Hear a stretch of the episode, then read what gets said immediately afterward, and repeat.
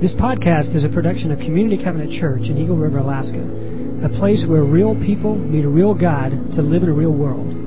For more information, check out our website at communitycovenant.net.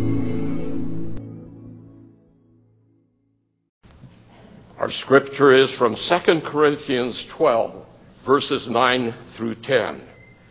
But he said to me, My grace is sufficient for you, for my power is made perfect in weakness. Therefore I will boast all the more gladly about my weaknesses, so that Christ's power may rest on me. That is why, for Christ's sake, I delight in weaknesses, in insults, in hardships, in persecutions, in difficulties.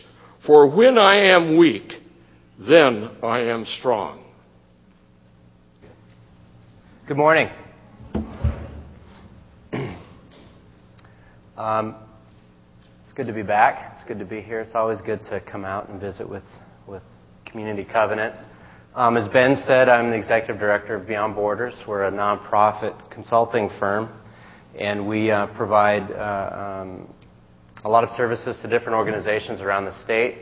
Um, we do work to build communities, and we do that primarily through helping build healthy leaders and healthy teams and healthy organizations that are serving in communities. And so when Brad sent me an email and said, Would you like to come out and speak? I said, Sure.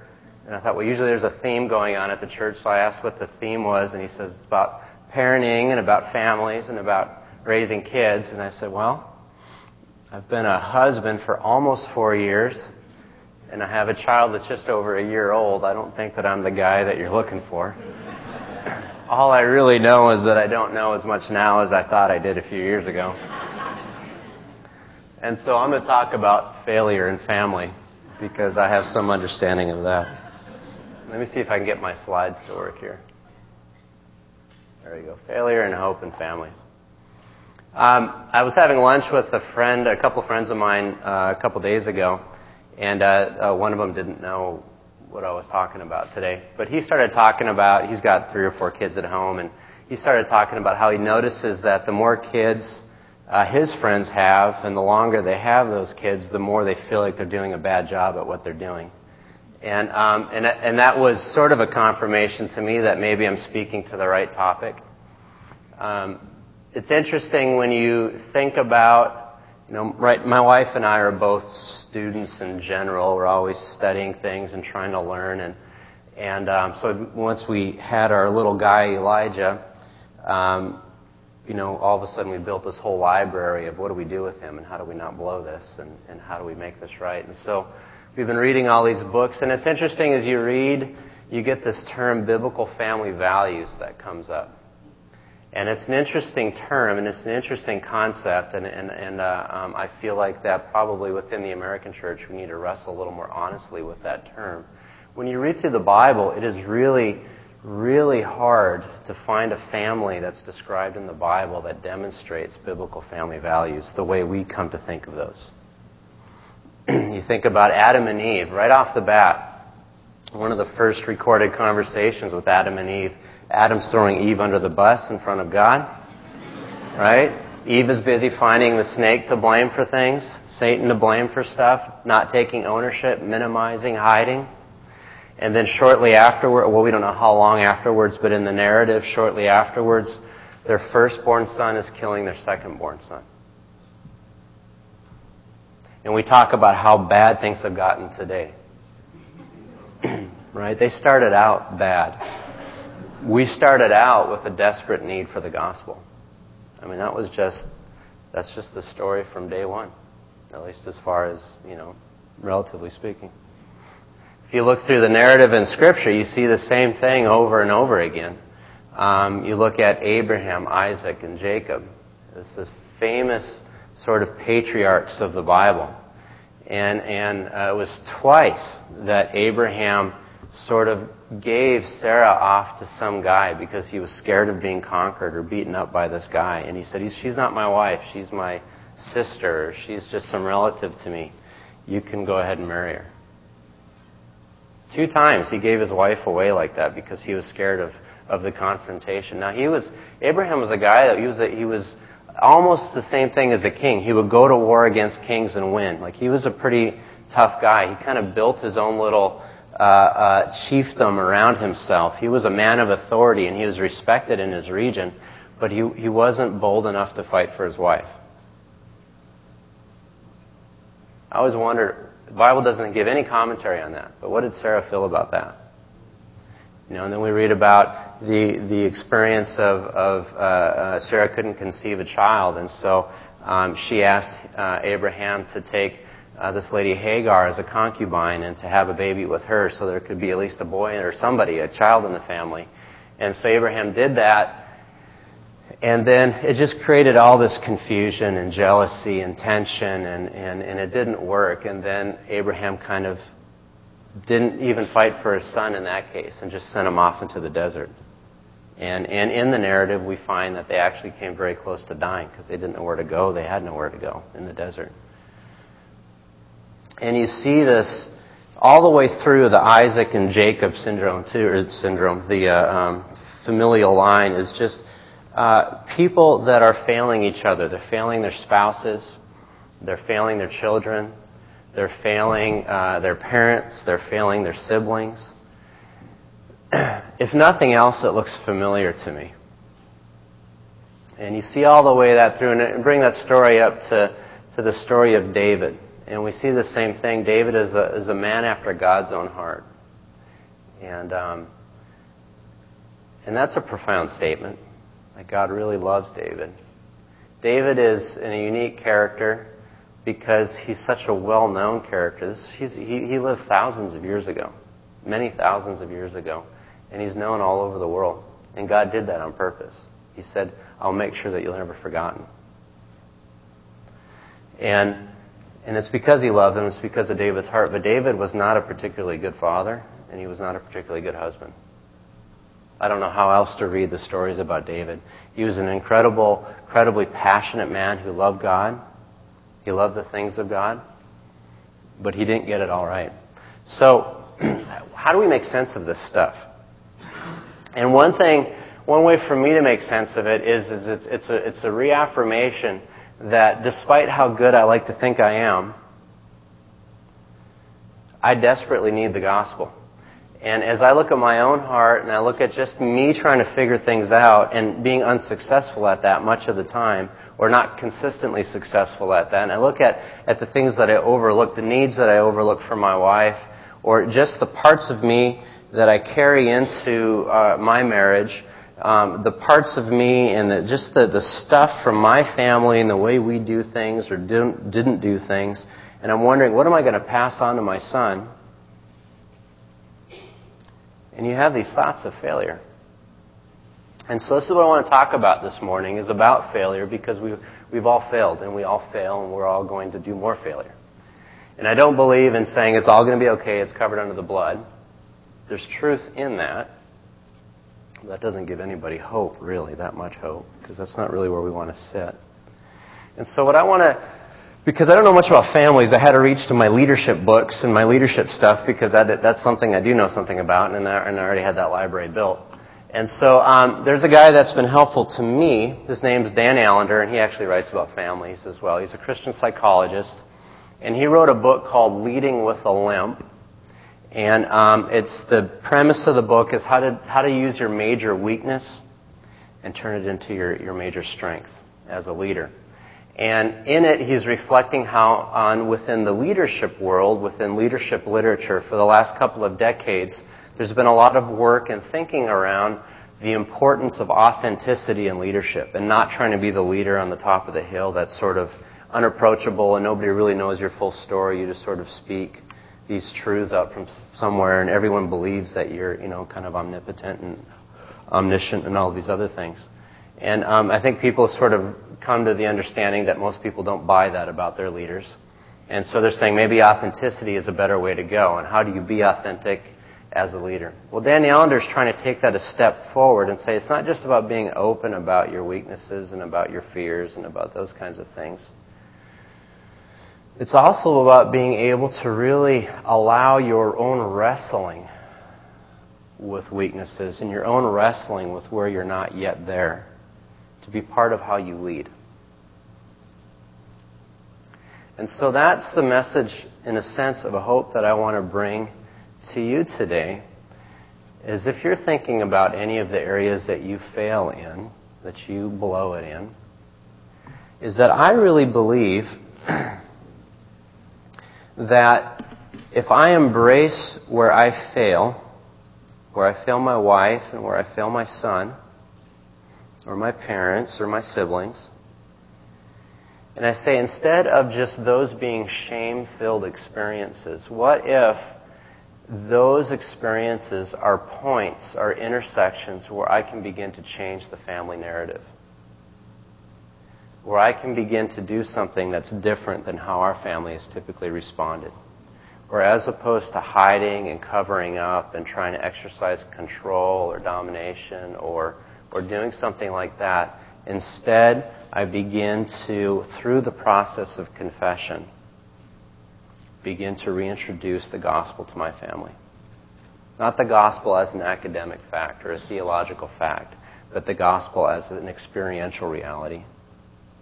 And through doing that, begin to transform not only myself and by bringing myself into realignment with God, transform the possible future of my family. And that gives me some sense of hope. So, and we've, we've been working through um, uh, uh, life together uh, last fall and, this, and starting off this spring, um, working through the, the curriculum of reconciling everyday con- or uh, re- resolving everyday conflict. And um, one of the premises or one of the peacemaking principles within that content, if you're part of that, is that conflict is an opportunity for the gospel. Conflict is an opportunity for the gospel. Well, that's true. And failure in your family is equally, if not more so. Failure, I want you to think of this failure, your failure, your blowing it, can be, if you allow it, can be the fertile soil that the gospel takes root and comes to life in. Failure does not have to be the end. Failure can be the beginning if we relate to it appropriately. And let me suggest this to you we have no other choice because we fail. Because we can't get around that. We fail. We do that. We blow it. But the gospel was given to us because the Lord knew we were going to fail. And so that's why he says to Paul, and the dynamics behind this, this scripture is a little bit different. Paul had just had this revelation of God, and, and so he's saying God wanted to keep him humble, and so he gave him a thorn in the flesh. But the, I, th- I believe the principle behind it is the same. And he says, My grace is sufficient for you. My grace is enough. So you feel totally embarrassed to go and confess to your spouse, to go talk to someone. You feel overwhelmed with shame. You feel hopeless. You feel, you feel uncomfortable. You feel like, well, maybe I didn't really, all the things that come to mind. And the Lord says to you, My grace is sufficient because my power is made perfect in your weakness. And so God, instead of saying, I can't believe you guys blew it, I don't know what to do with the world anymore, He says, I'm going to make myself shown even more perfect through all of this. I'm going to use, use your struggles to show something that's even cooler, that's even more profound than what you could have seen without this. This is the cool thing about God, is that He takes, He's not, He's not confused and thrown off by our mistakes. So, there's three drivers of failure, and I'm only going to dip into the Dan Allender's book a little bit. If you do leadership or management, I recommend the book, Leading with a Limp. Um, if you're thinking about parenting or, or husbandry or wifery, um, the book won't be as helpful. Sorry for not having a better reference for you. Um, but he, he identifies three basic areas, and I think it, I think it reflects to uh, uh, families as well. So one of the, the main areas that we fail in is, is out of fear. Um, and so when I first got married, I, I was married when I was 35, and so there's a whole reason why people wait until they're 35 when they're married, and it's because I was an imperfect human being, and some of my imperfections took me until I was 35 before I found a woman that I could accept as perfect enough to marry me.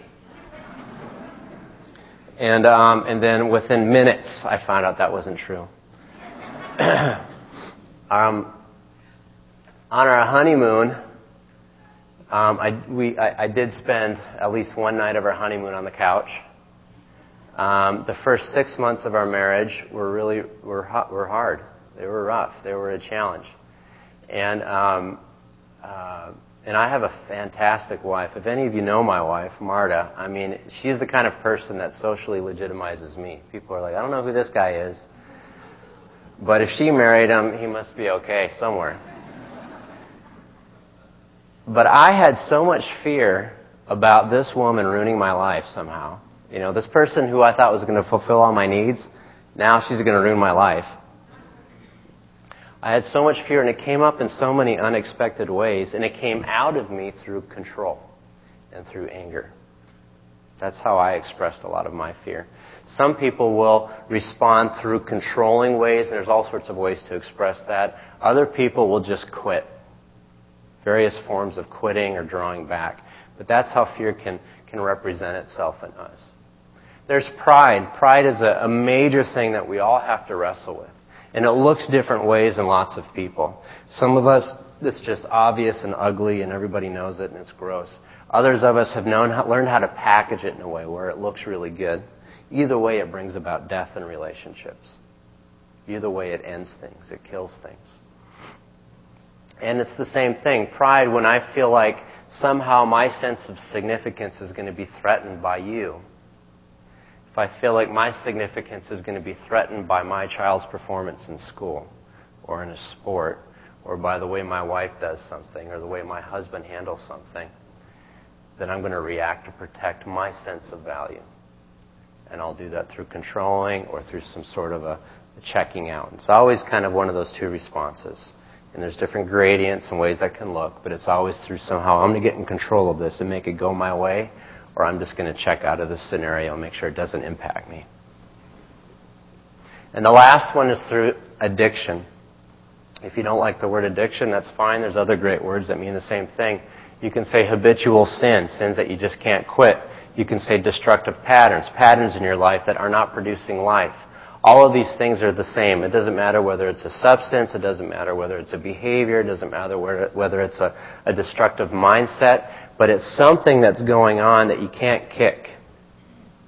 That you can't kick. You do it over and over and over again, kind of compulsively. These are the three main things in leadership that'll bring down a leader. And I think that these probably are at least three places to look at in our marriage or uh, in our parenting or as being children or siblings that we can begin, just as a starting point, is how is fear really driving me? How is pride driving me? And how is some sort of addiction or habitual sin driving me? And the thing is, is, is we don't want to go through this list and say, well, I know it's not A or B or C, so maybe I don't really fit any of these. Or I think I only identify with one of them. I would say probably most of us, just due to being human, we're dealing with most of these issues. That's probably been my biggest learning experience. So whatever I know at the age I am, which isn't that old, is that we're all full of it. It's full of sin. Right? And the more I work with people, and, and, and the way some of the work that I do, I, I work at a pretty deep level with where people are at and their motivations and what drives them. And what I find is at the core, there's some really fantastic people out there who also coexist with a lot of junk. And that's just the human existence. And that is why there's no there shouldn't be a mystery to that. That's why there's the gospel. God made us special. He made us wonderful. He made us valuable. And then there's all this junk. And he says, But I love you so much. I love you so much. I want you. So let's figure out how to clean this up.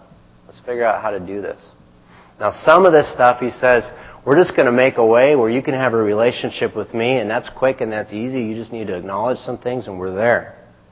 And some of this is really hard. There's an aspect of the gospel which is really hard, and that's walking it out in relationships.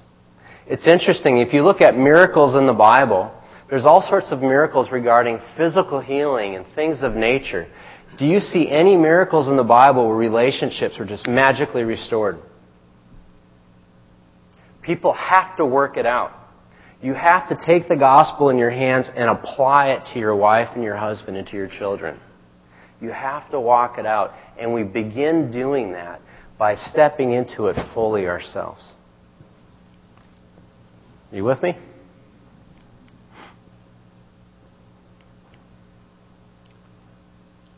So let's talk about what this looks like. And this is probably going to be familiar to a lot of you, but it's a, it's a different way of expressing it.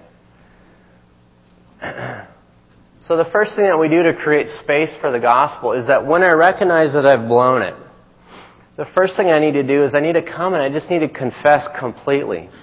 Not, not confess just the bits, right? So we're all pretty good at this. I know how to confess just enough so that the other person knows I'm guilty, but not enough that I've really said the whole thing. While you're there, just go into it. You know, while you're already looking bad, just might as well give up and dump it all in. Now, I understand that when we talk about failure, some of us have just done things that are embarrassing, and some of us have done things that are just enormously destructive. And so there's wisdom that needs to be uh, utilized in how we engage in some of these conversations. But if we're going to go to someone and confess, and I'm also talking a little bit about, uh, I want to acknowledge, because I'm going to go through a process of confession here. Uh, I want to acknowledge there's things that everybody knows that we're doing, and we're finally acknowledging those. And then there's the secrets that we've been holding for a long time that could be really damaging to share. And so I'm not going to spend a lot of time on this because there's like 8 million different alternatives and ways you should handle things.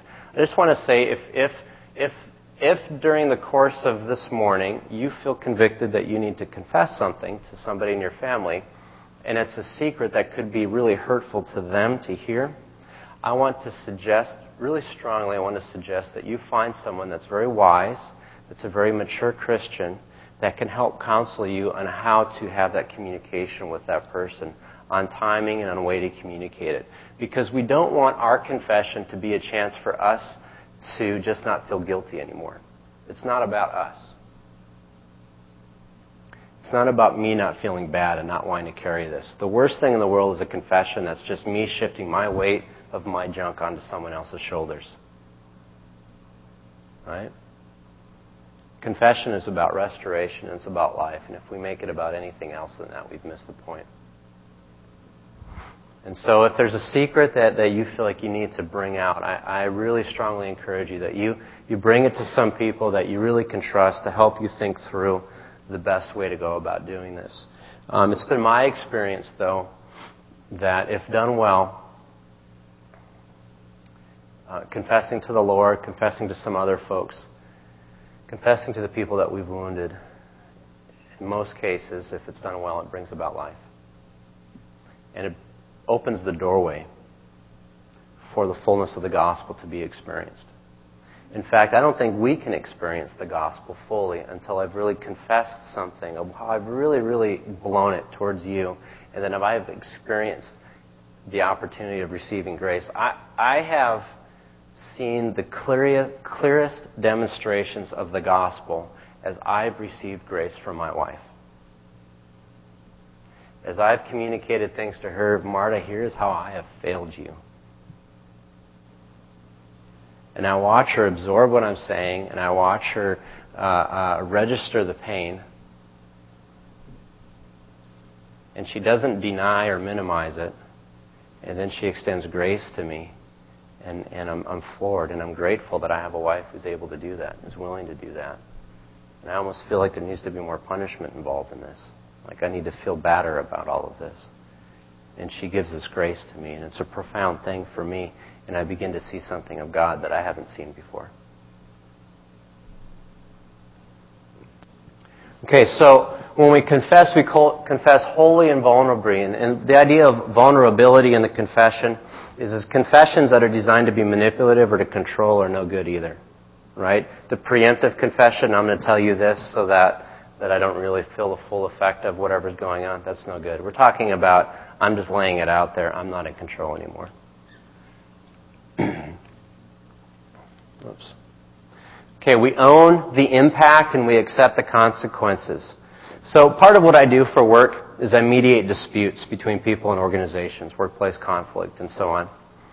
And um, I can tell you that the make it or break it for most of these mediations is whether or not one party is willing to acknowledge wrong. Usually, by the time a dispute has reached me, both sides have sort of offended each other.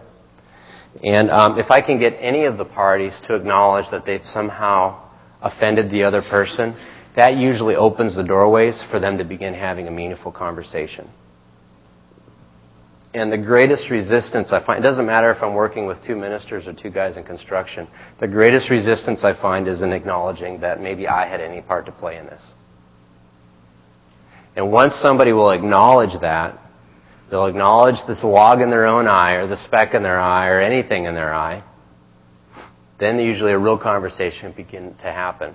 And part of what happens, that's why confession is important, but part of this element is too, is we don't want to really absorb the impact of what's going on. And so oftentimes I want to come up to someone and I want to say, I'm sorry, I did this.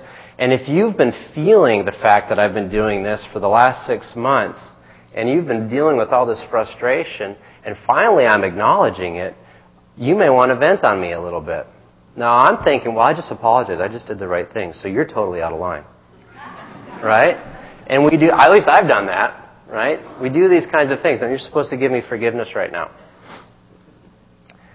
When we're confessing to someone, we own the impact. Now I may not even know how this has impacted you, so I may need to ask you, how has this impacted you? What has this done to you? I may not fully, I may think I understand how my sin has impacted your life, but really I may need to just hear from you. How has this impacted you? What has this done? What are the consequences of my actions? I need to just sit in, sit in that and not try to go to my, my personal pattern of trying to control it and define for you what the impact and consequences were so that I can clean it up because it's control. I have to own the fact of whatever I did is out there and then determine what am I going to do about this. And, and that should be done in a conversation with the other person. We humbly make amends. I love this word amends. This is a word that that means it's going to someone and, and, and, fixing it and working it out with them. And it really has probably the, it, it exists strongest in the recovery world, in the world of addictions and 12 steps. And in, in that world, amends really means this whole process of going to someone and saying, this is how I blew it. Maybe it was like 20 years ago, 50 years ago. Here's how I blew it to you. And I've never acknowledged that. Now I'm going to come and I want to talk about this. And I'm sorry. And I don't even think I understand how this impacted you. And tell me about this. And what can I do to make it right? And, and, and, and the teaching in that is very strong that you don't try to control the definition of what the, what the, what the impact was or what fixing it looks like. And you don't try to have any kind of control or impact on how the other person responds. It's just really a submission and an acknowledgement to the other person. And then you just stay in that place. And you let the other person have the control in the situation. And it's profound. We receive help. We may not be able to fix it on our own. We, particularly if it's an addiction or habitual sin or behavioral pattern, we may not be able to change on our own.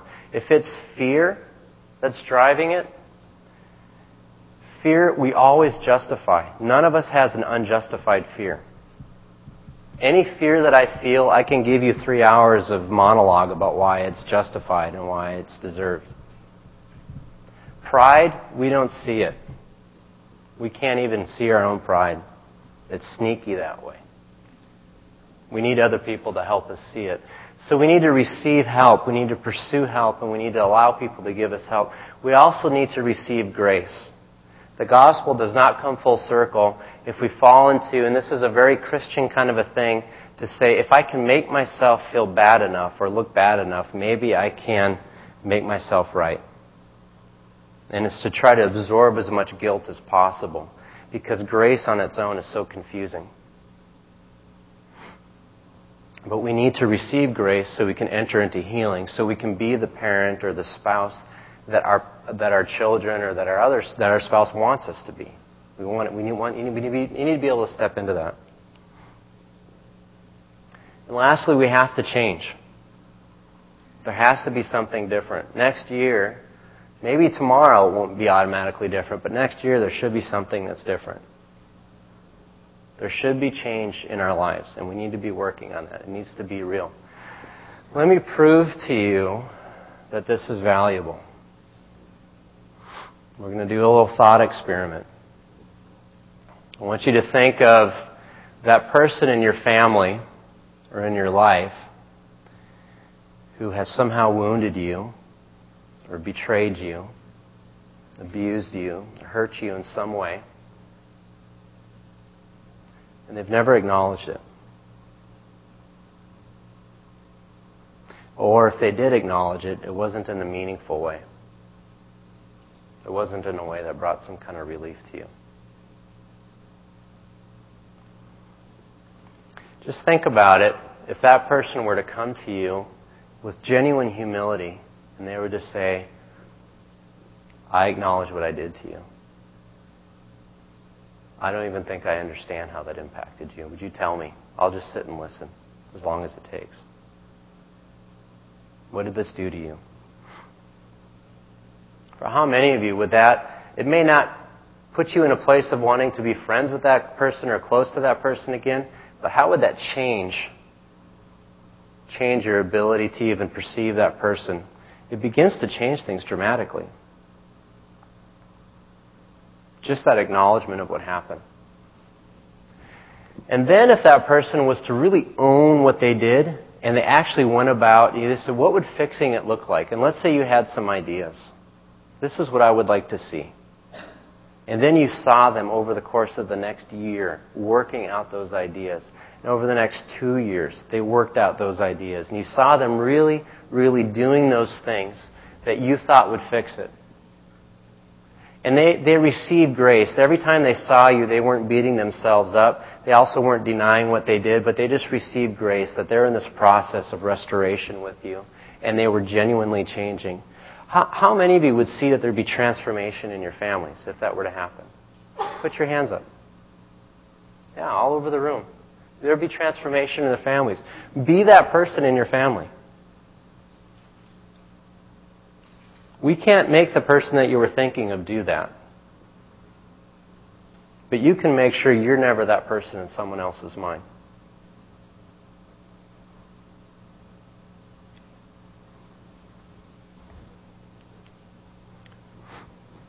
So, I can't pretend that any of this stuff is easy. But I don't know how else we get to the gospel unless we go through some kind of death death to our pride, death to our fears, death to those behaviors that we want to hold on to. And we just confess. And the Lord calls us to confession all the time. And the thing, the encouragement that I want to leave you with is that the Lord promises us life. He promises us hope. At the end of the day, all of you are children made in God's image. You're people, you're, you're of infinite worth. I'm a new father.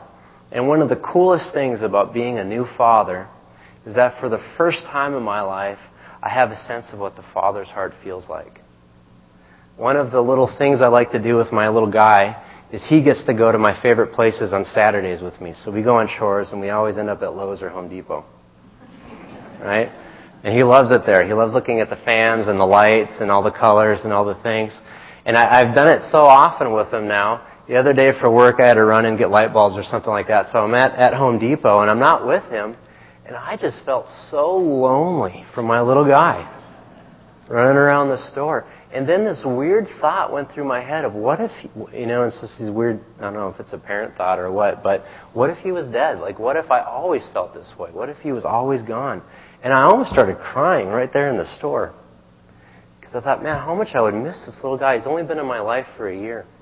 And, and, and then later I realized this is just a taste, just a little bit of what the Father's heart feels like. This is a little bit of a sense of how God feels towards me and how He feels towards you. Just this overwhelming sense of desire that you would allow yourself to be embraced by Him and embraced by the gospel, and that we would learn to do this to each other and offer this to each other. Let me pray. Dear Lord, I just want to lift this congregation up to you. Um, um, I, I, I know that the gospel is never an easy truth. There's no easy path to you.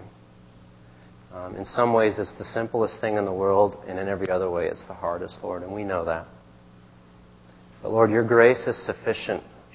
Your grace is sufficient. Your grace is sufficient for us. And your power is made perfect in our weakness.